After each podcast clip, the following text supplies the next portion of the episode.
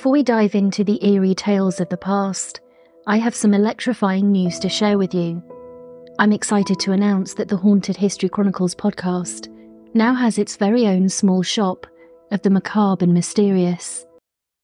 Picture this exclusive merchandise, hauntingly beautiful artwork, spine tingling stickers, mugs that will make your morning coffee seem positively paranormal, and prints that capture the ghostly essence of days gone by. Whether you're a long-time listener of the show or a newcomer drawn to the enigmatic allure of haunted history, the shop is your gateway to the supernatural. Imagine decorating your space with a piece of history, a connection to the spectral past. The merchandise is designed to evoke the very essence of the stories I share, making it an essential addition to your collection of all things eerie. You can find all these hair raising treasures on the website or simply follow the links conveniently placed in the podcast description notes. It's so easy, even a ghost could do it. So, whether you're searching for the perfect addition to your haunted memorabilia collection, or just wanting to immerse yourself in the world of the supernatural, the shop is here to provide. Dive into the past, embrace the spook, and let the stories of history's ghosts haunt your space. So why not visit the shop today? And remember, the spirits of the past are waiting for you. The Haunted History Chronicles exclusive merchandise is just a click away. Happy shopping, and may the spirits be with you.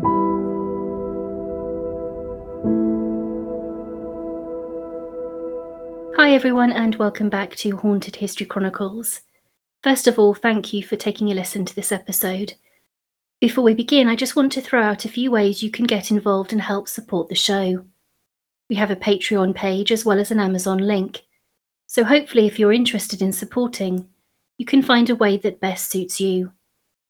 All of the links for those can either be found in the show notes or over on the website. Of course, just continuing to help spread the word of the show on social media, leaving reviews, and sharing with friends and family is also a huge help. So thank you for all that you do. And now, let's get started by introducing today's podcast or guest. Welcome, dear listeners, to another episode of the Haunted History Chronicles. Tonight we delve into the enigmatic and hauntingly beautiful realm of Cornwall, a place where the echoes of ancient legends and mysteries reverberate through the rugged cliffs and windswept moors. Nestled in the embrace of the wild ocean, Cornwall beckons to those who seek the secrets of a land steeped in the shadowy embrace of the past.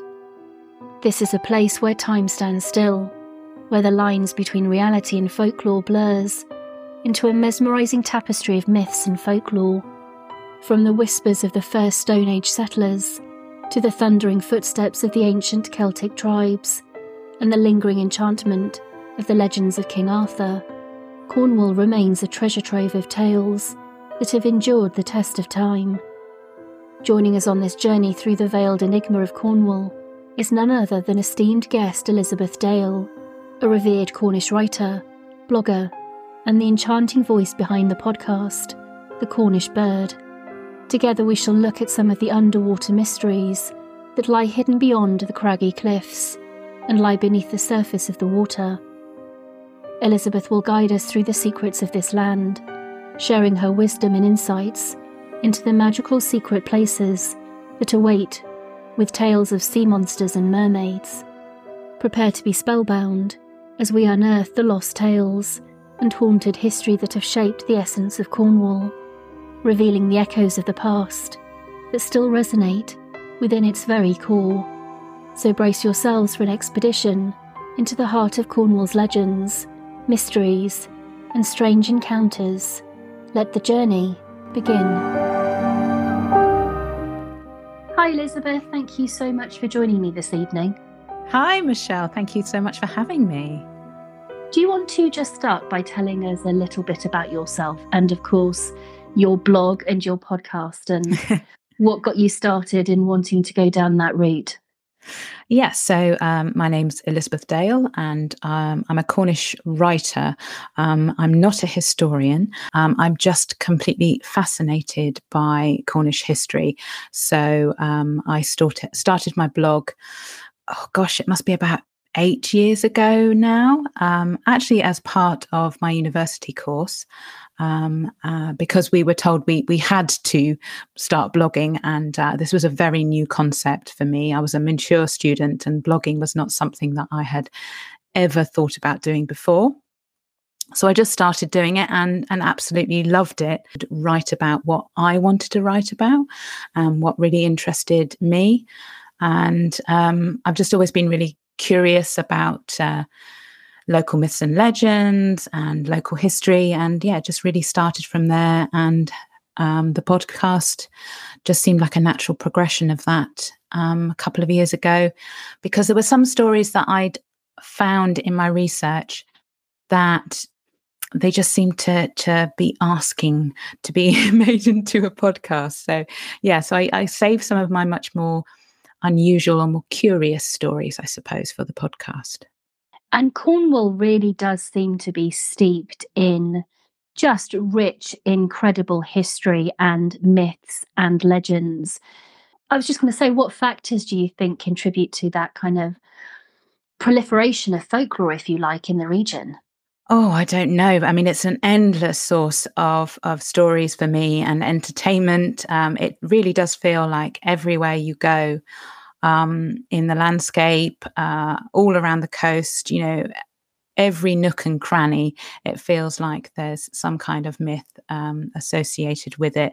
You know, every boulder um, is something to do with a giant has has hurled it to that location. Every headland is somewhere where witches were standing and calling up storms. So it's just an endless source of, of, of fascination. And um, I think, I, I, guess, like all these sort of places that are on the fringe, uh, like Cornwall is, um, they they are they just tend to, I don't know, attract those kind of stories, or uh, just the atmosphere of of a place creates them in itself. And I do think, like you were just kind of touching upon that geography, the landscape really does play such a significant part in that because it has it all. You've got the atmospheric, you know, rocky regions, you've mm-hmm. got the crashing waves, the cliffs. Yeah. I mean, you've basically got every type of landscape you can imagine. And with that, then obviously, so many different types of characters and individuals and stories that could be generated across those different types of, of landscapes. Yeah, yeah, for sure. You know, I, I often think that um, you know, folklore, uh, myths, and legends, they were often stories that were told to try and explain something that people couldn't understand you know so uh, the the giant stories you know how the the quoits uh, were created you know very often um Trethevy for example is is known as uh, the giant's house you know so uh, uh, you know nature people just trying to explain you know the the mystery that was surrounding them things that they they didn't quite understand couldn't quite explain. And i think that kind of then leads itself into you you you very much see featured this explanation of of things unexplainable and those elements of the supernatural being brought into um, a lot of these stories in some yeah. format or another and i think it's it's then something that you see that really drives in an enduring fascination because they're still there we're still fascinated equally with these types of stories because in some way it just allows us to have this bridge to understand belief systems and thoughts from a time in the past. And yeah. it just allows us to connect with that and to understand it. And also at the same time, evaluate our own beliefs. And there's yeah. something very powerful endure- and enduring about that, I think, as well. Yeah, definitely. It is a real connection to to the past. You know, these these legends tell you so much about what what was important to people. What you know, um, and yeah, obviously you can uh, relate that forward to to your your own life, really. And it yeah, it, it gives you a, a deeper connection, I think, to your ancestors, to to the past, and obviously to the magical landscape that that surround you. And, you know, speaking of geography and magical landscape, I know that you have one particular incredible account from 1827 of a mermaid sighting. Yes, this one is this one's great because I think a, a, lot of people when they they will automatically think of of the Mermaid of Zennor. I think that's the one of our most um, famous folk tales. But in actual fact, it was it was it's quite a late one. It was only recorded in um, 1873, so sort of late Victorian period, um, and there have obviously been sightings of mermaids in Cornwall for much, much longer than that. So, uh, I mean, I was just thinking about this before um, I was talking to you uh, this evening there in Breage Church. I don't know if you've ever been there. It's a beautiful church just outside of Helston. Wall paintings, um, beautifully preserved on the walls, and they're about 600 years old. These wall paintings, and you've got images of St Christopher and Christ and Thomas a Becket and um, King Henry VI. But in amongst that, you've got this beautiful image of a mermaid looking at herself in a little hand mirror. So what I'm saying is that you know the Mermaid of Zennor is our most one of our most famous folk tales, but mermaid sightings obviously date back much much further than that. In this one in um, 1827 was actually reported in the newspapers, and yeah, I wrote about it a, a few years ago now, and it, it happened um, in the height of summer, and over three consecutive days there were these uh, these sightings of mermaids on a beach called Mawgan Porth, which is actually uh, near Newquay. And I know that um, there was, you know, a particular in, uh, encounter from a young man who experienced it on this on the first day. You mentioned that mm. it kind of happened over consecutive days. Yeah. What exactly did he witness in that cave, and you know, how did it appear to him in that sense of part human? Yeah, I know. And that's the other fascinating thing as well. We we have this very fixed image um, these days of what a mermaid should look like. Um, and, you know, this idea of this very beautiful woman that's half uh, half woman and half fish, and she's got long golden hair and, you know, a bikini made of seashells. Um, uh, but that really wasn't always the image of, of, a mermaid. And, and these descriptions from 1827 uh, sort of conjure up a much sort of a less attractive image. The story goes, uh, or what was reported in the newspaper, I should say, was that um, uh, a young man was meeting his friend on the on the beach at Mawgan Porth, and they were going to go fishing together. And he arrived on the beach and couldn't see his friend, so sort of was hanging around, and then heard some noises coming from one of the caves um, there on the beach. And he thought at first that it was his friend, you know, playing a trick on him and so he he supposedly went inside and then came herring back up the beach because he had seen in there what he described as a part human in the cave. And it had long hair hanging all around its its body. Um, and yeah he he was absolutely you know petrified by by what he had seen were there any, you know, other reports of similar sightings or unusual occurrences in the area leading up to those three days when it really started to be reported? Yeah, no, not that not that I could find, which doesn't mean to say that there weren't. I mean, uh, the the newspapers obviously picked up on the story and sent a, a, reporter down there. But, you know, this was sort of days after, and they were only getting the stories then from the witnesses. The, the reporter, I don't believe, saw anything himself. Um, the second sighting came the following day, and that was um, actually by a group of men above the same beach. Um, possibly looking for pilchard shoals. Um, and, and, they again described, you know, seeing this sort of these half human creatures um, below them on, on, the rocks. I think there was uh, supposedly three of them that time, and then it happened again on on the third day. And this time, the men said that they actually watched five of these creatures for an extended uh, period of time for, for more than an hour. Um, and they gave, you know, quite a, a, vivid description of what they saw. And they said that these mermaids were um, had really long hair, sort of nine or ten feet long, that was trailing out beside them on the rocks, and that they were lying in the sun, sort of sunbathing. And some of them were were swimming in the sea. And they said that their upper bodies were uh, very pale skin, um, and that their lower half was a fin that was kind of blue in color. Now, obviously, you know, people were very skeptical then, I'm sure, and, and people will be very skeptical now. But I think what I find really interesting about these stories is um, that the they're reported by people who were very familiar with the coast and they were very familiar with the creatures that lived in the waters around their coast and sea monsters in particular. A lot of the reports that you get here in Cornwall actually come from mariners, from fishermen.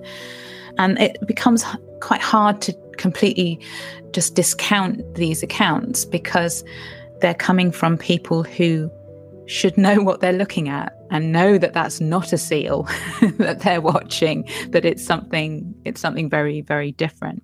So yeah that's why i find this story from Mawgan Porth so so fascinating that there were multiple accounts these particular creatures over three consecutive days which i think is yeah really fascinating. And like you said the individuals who who made these sightings and the fact that one of them was a group experience just I think it adds weight to something having been witnessed, whatever it was. Yeah. Because it's easy to, to discount something when it's one person, but a group it's harder to. And then, like you mentioned, when it's people who are so familiar with what you see along that area of the coast, mm. where they've probably seen everything at some point. You know, you for them so. to have an experience, yeah, you t- mm. for them to have an experience, it, it makes it a bit strange, a bit more odd, I think. Yeah, if it was the only the the boy, the young man on the first day, then you could you could definitely say that you know he he had uh, imagined it or he had seen something that you know was a seal or was some other kind of sea creature that he wasn't familiar with. Several people, you know, watching the, these uh, creatures for an extended period of time, then it, it becomes, yeah, it becomes much more difficult to just completely poo poo it and say that it's all a figment of their imagination. Were there any other attempts to investigate those sightings further in, you know, the following days or talk to other potential witnesses to try and find out more? No, not that I'm aware of. Um, I think the journalist came down, you know, and took these accounts from the people in, in Mawgan Porth, and, and as far as I can gather, that was kind of the the end of it. That doesn't mean to say that um, locally they didn't see more or there wasn't more discussion. I'm sure there was a lot of discussion down the pub um, about what, about what people had seen. Oh, I think so. I think I mean you can imagine it, can't you? It's a it's a very rich story to to precisely do that, to sit around a fire with a pint in your hand and talk about. Yeah. But also because of that very strong connection with the fishing community.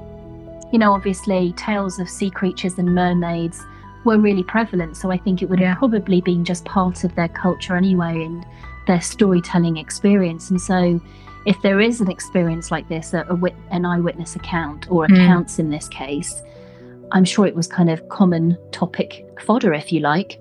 Yeah, I'm sure. And, and as you say, that those kind of stories are kind of uh, universal, aren't they? It's all over the world, sea monsters as well, all over the world, um, which I think that aspect is interesting in itself. You know, this isn't something that's, um, you know, just specific to the coast of Cornwall or the coast of the UK.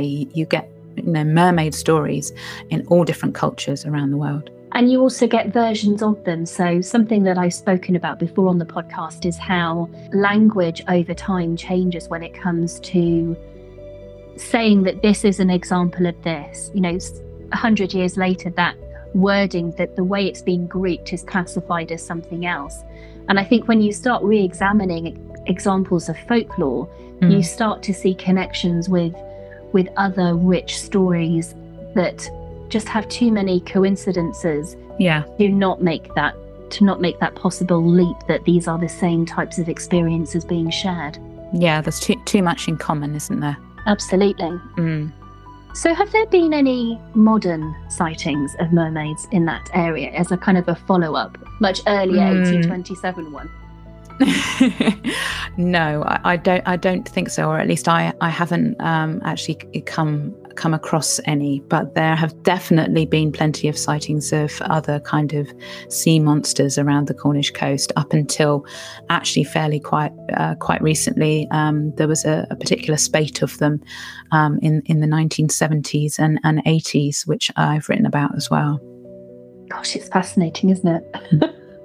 Makes you just want to go out and sort of watch and look and hope. I know. I'm one of those people that I always want to see a ghost or I want to see a fairy or, you know, I, I'm very open to it, but it never happens. but I just think it speaks so much, like we've spoken about, it speaks so much, doesn't it, about what they believed in and just the power of story and how enduring it was that all of these years later, these particular stories are still there, they're still present and they're still being written about and and spoken about on podcasts and yeah, just part of the, the community storytelling and then the wider storytelling around the globe, like we've mentioned. I think the fact that that still happens tells us something about the importance of this tradition and something about the stories, the meaning of them, or the magical nature of them, or the supernatural part of it, or whatever it is.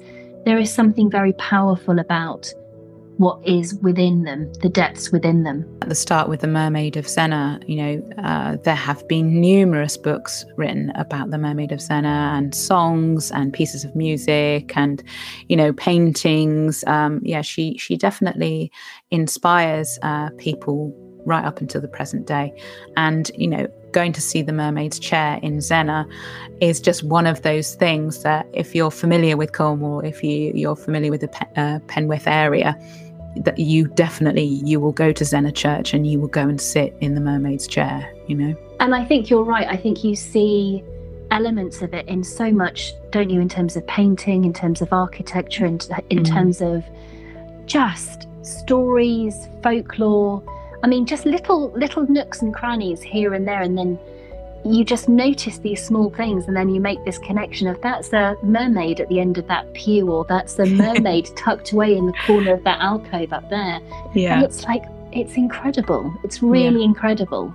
Yeah. and then when you know some of the stories that sit behind them i just think again it just allows that bridge to make that connection with the people who are telling those stories and then building these structures as to you know to see that they were so important to them their everyday lives yeah, yeah, exactly. Like the the wall paintings in Breage Church, you know, they were put up there to, um, you know, because most people during that medieval period, or most ordinary people, couldn't read and write.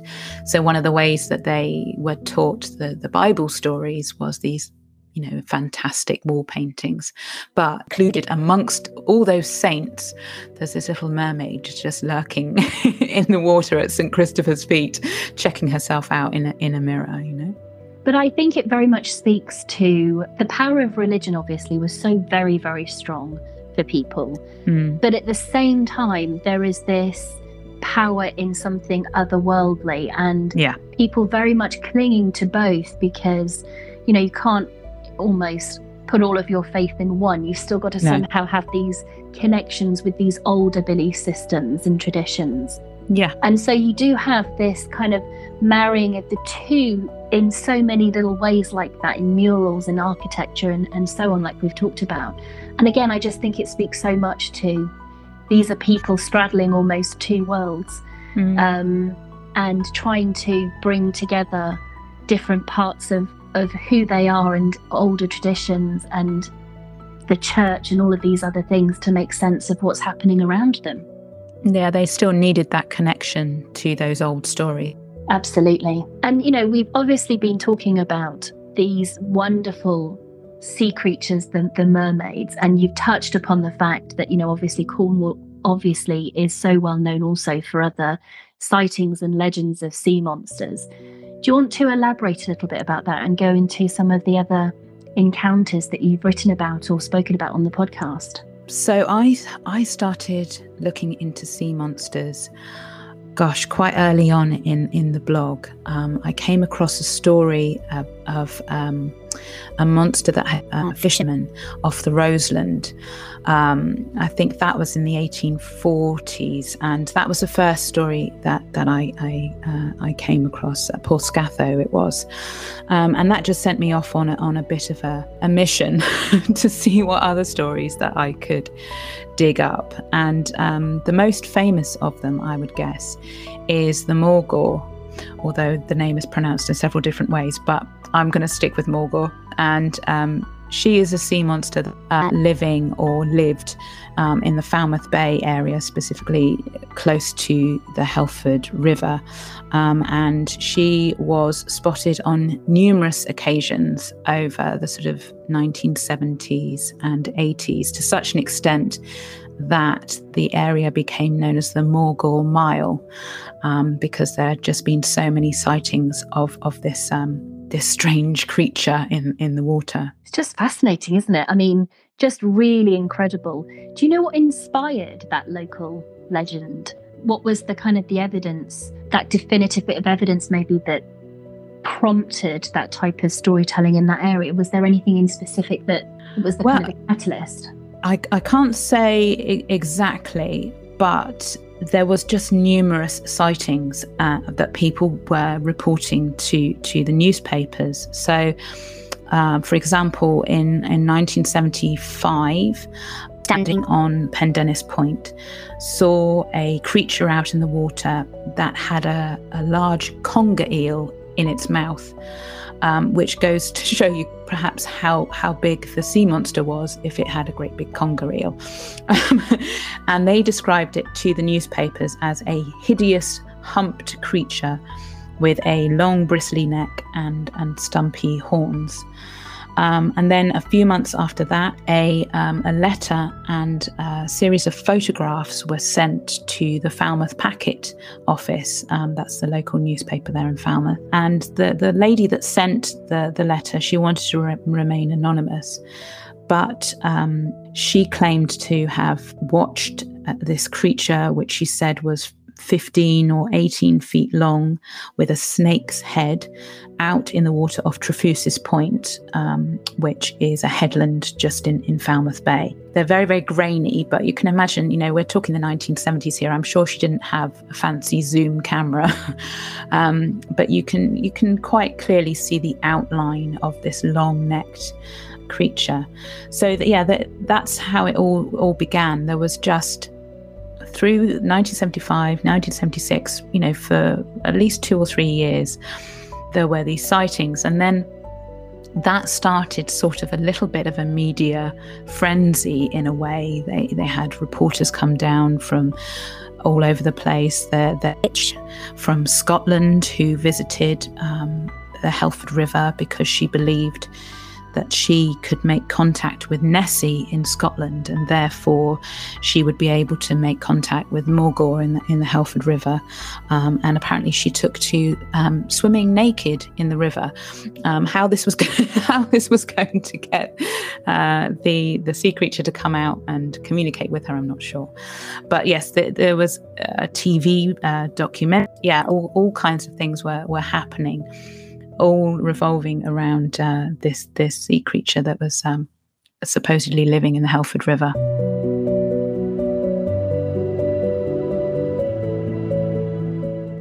To celebrate heading into the spookier season, autumn nights, howling wind, and freezing rain, Halloween spookiness in the dark depths of winter. Haunted History Chronicles will be posting daily podcasts on Patreon, on all tiers over there as well as the usual additional items offered. Signing up now will gain you access to these, as well as all previous archived content. For as little as £1, you could be getting hundreds of podcasts to enjoy, writing, source material, and more, and know that you are contributing and helping the podcast to continue to put out more content. You can find the link in the episode description notes, as well as on the Haunted History Chronicles website or social media. So why not come along to enjoy a rich web of accounts perfect for this season? Dark tales of corpses, ghosts, folklore, Christmas and Halloween macabre traditions and connections, and a whole lot more. And now, let's head back to the podcast.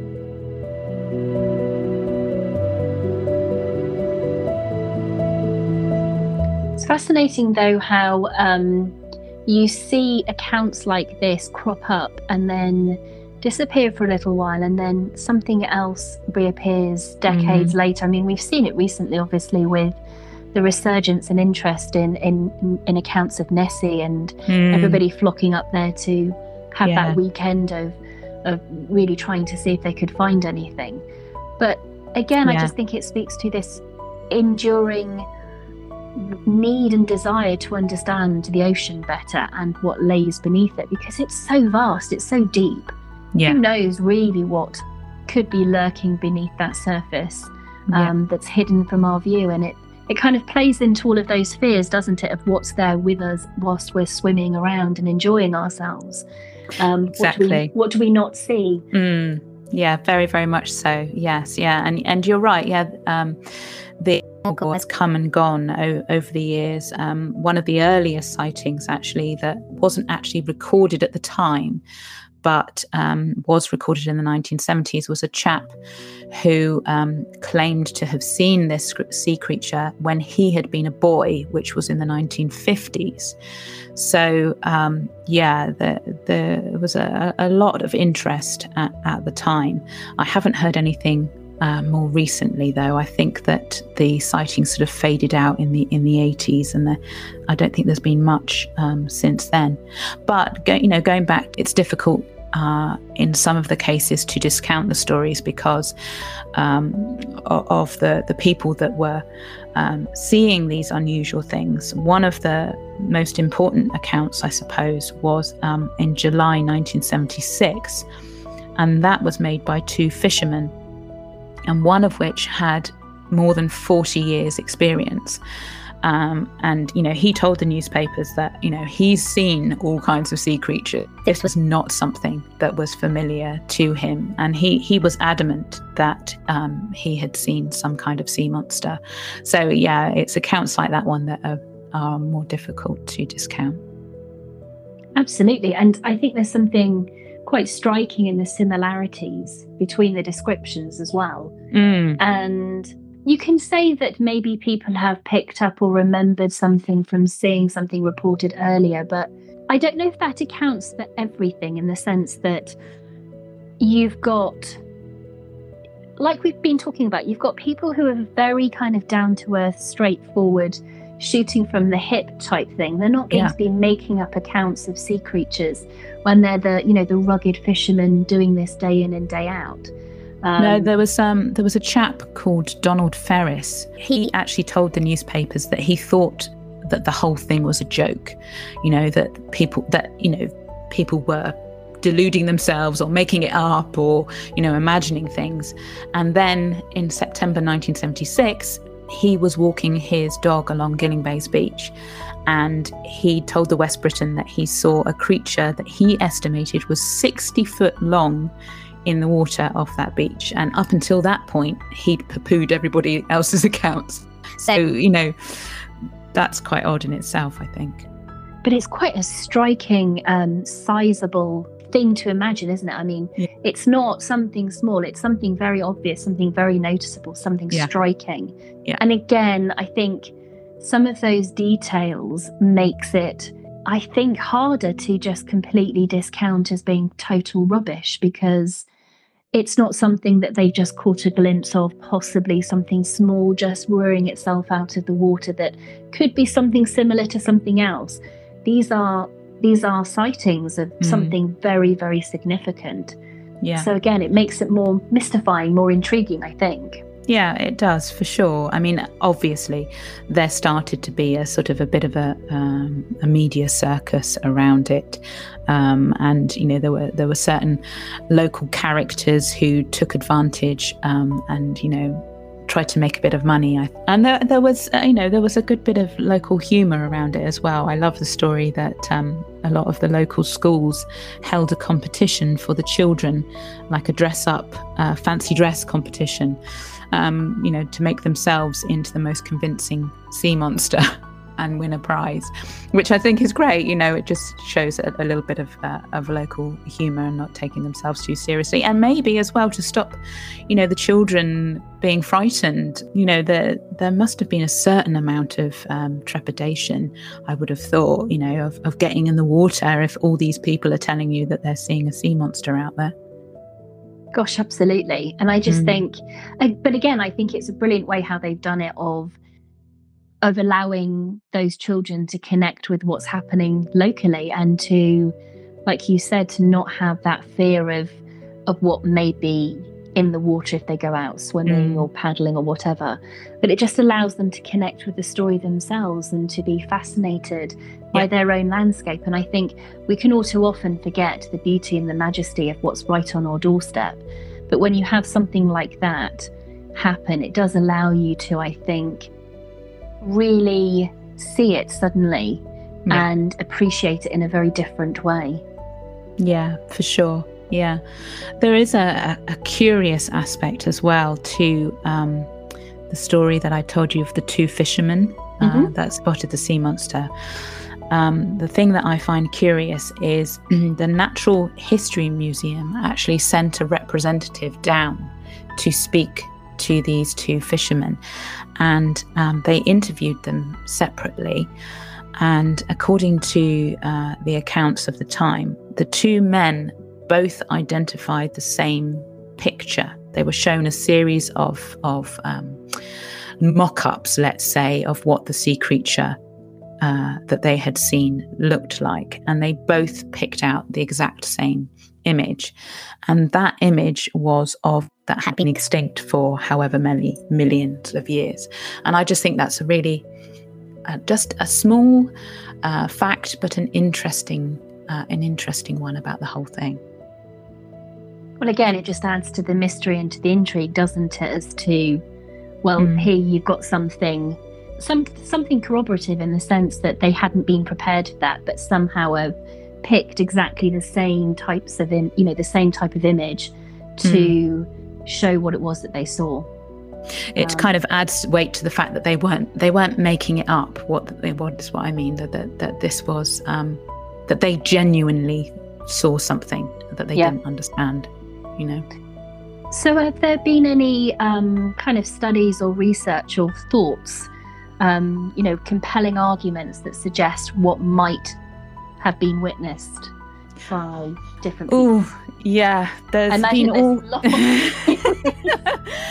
there's been all kinds of theories towards you know it being some kind of giant eel um, that you know uh, and i know that uh, there are um, reports from modern divers of some very large conger eels out in Falmouth Bay, particularly actually in the Carrick Roads. I don't know if you know the Helford um, King Harry Ferry Mm-hmm, crossing, not yes. not on that, not on the Helford, sorry, on uh, on the Carrick Roads, the King Harry Ferry crossing. So, I heard a story um, many years ago now um, there is a the the ferry crosses the river by a chain mechanism. So there's a chain that sort of drags along the along the riverbed and and pulls the ferry across.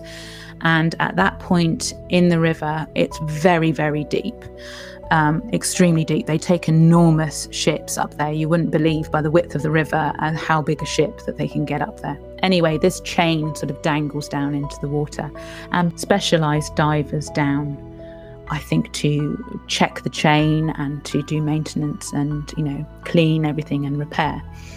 And uh, the story that I was told um, by someone that knew one of these divers is that um, one occasion they were down checking this chain, and of course it's pitch black down there as well. And in one of their lights, they they caught the most enormous eel, just the hugest eel that they had ever seen. And it was so big that the divers point blank refused ever to go down there again.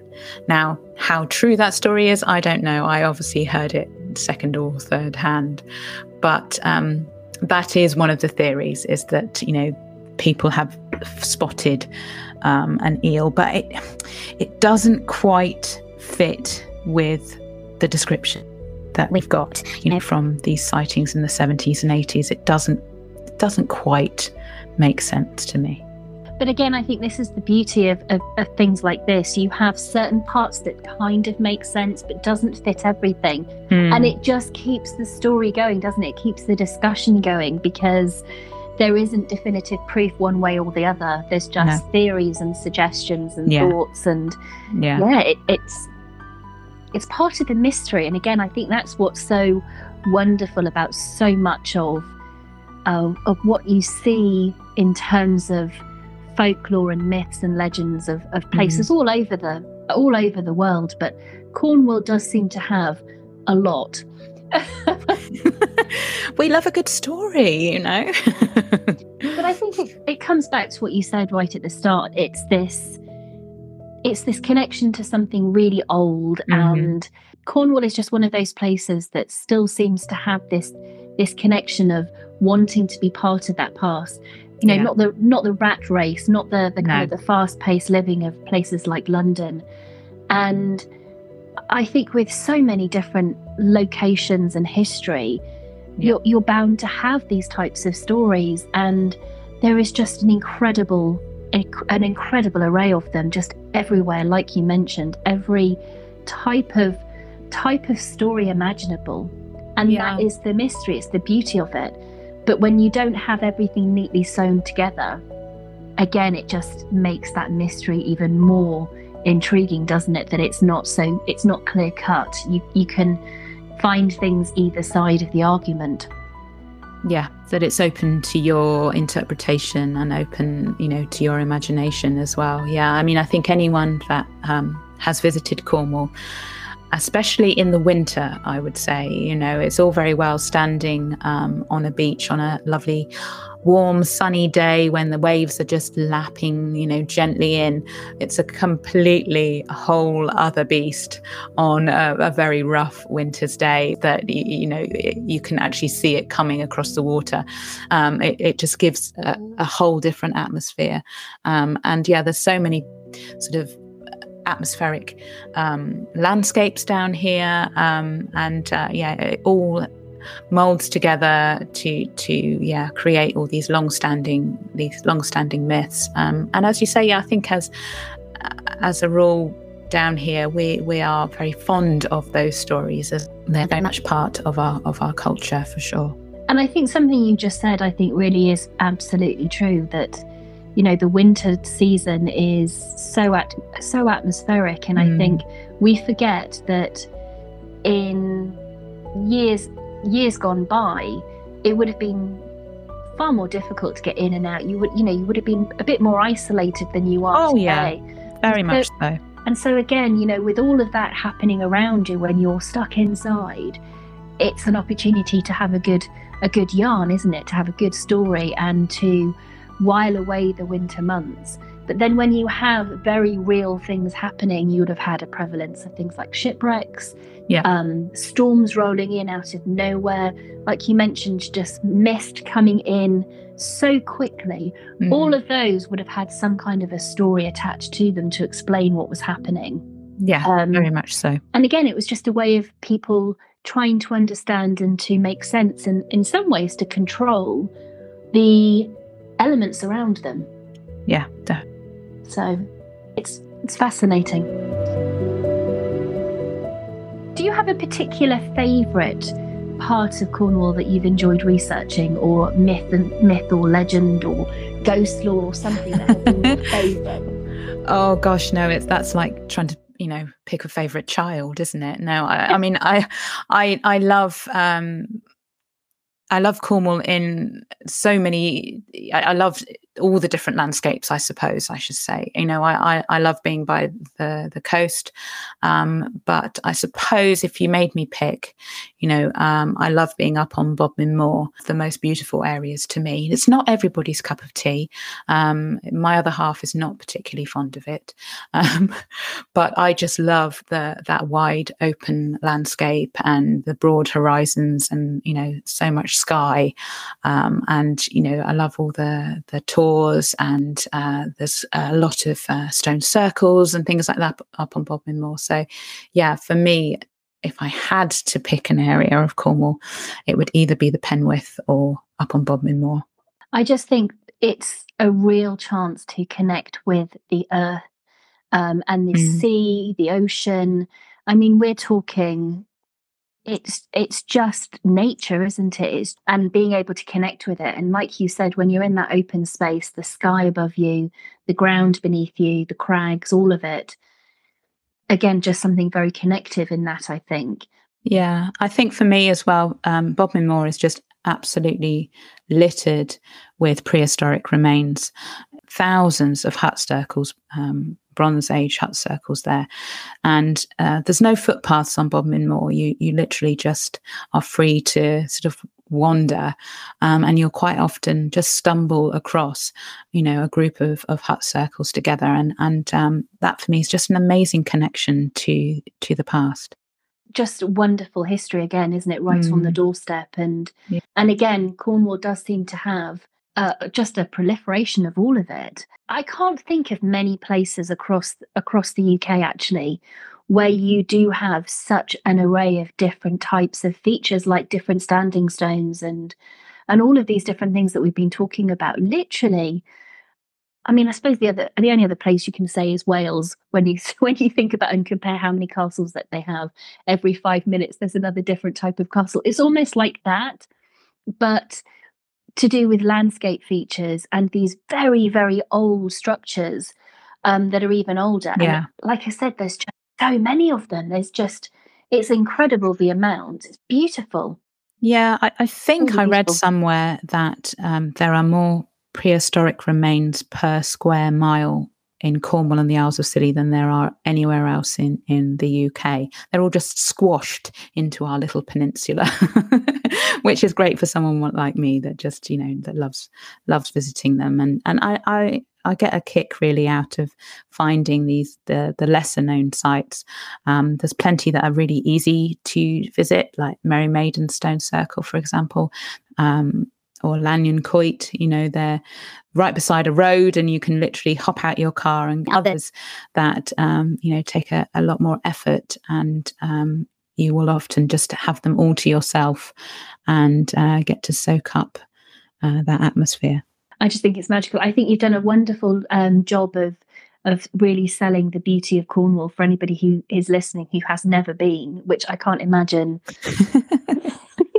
will have at some point. and if they haven't, they're going to want to hop in their car and go away for the weekend, I think, because it is just, it is, it's stunning. You can just get lost in the atmosphere, the landscape, the the rich history. I mean, you can have an incredible experience every single every single day and have something completely different. And it that's, just doesn't um, stop. That's really in a way why I started the blog um, because there's just so much to see in Cornwall, and um, I was getting quite frustrated in a way at um, you know the TV programs that I saw promoting my home that I really felt were missing so much you know. They would always focus on the same few places.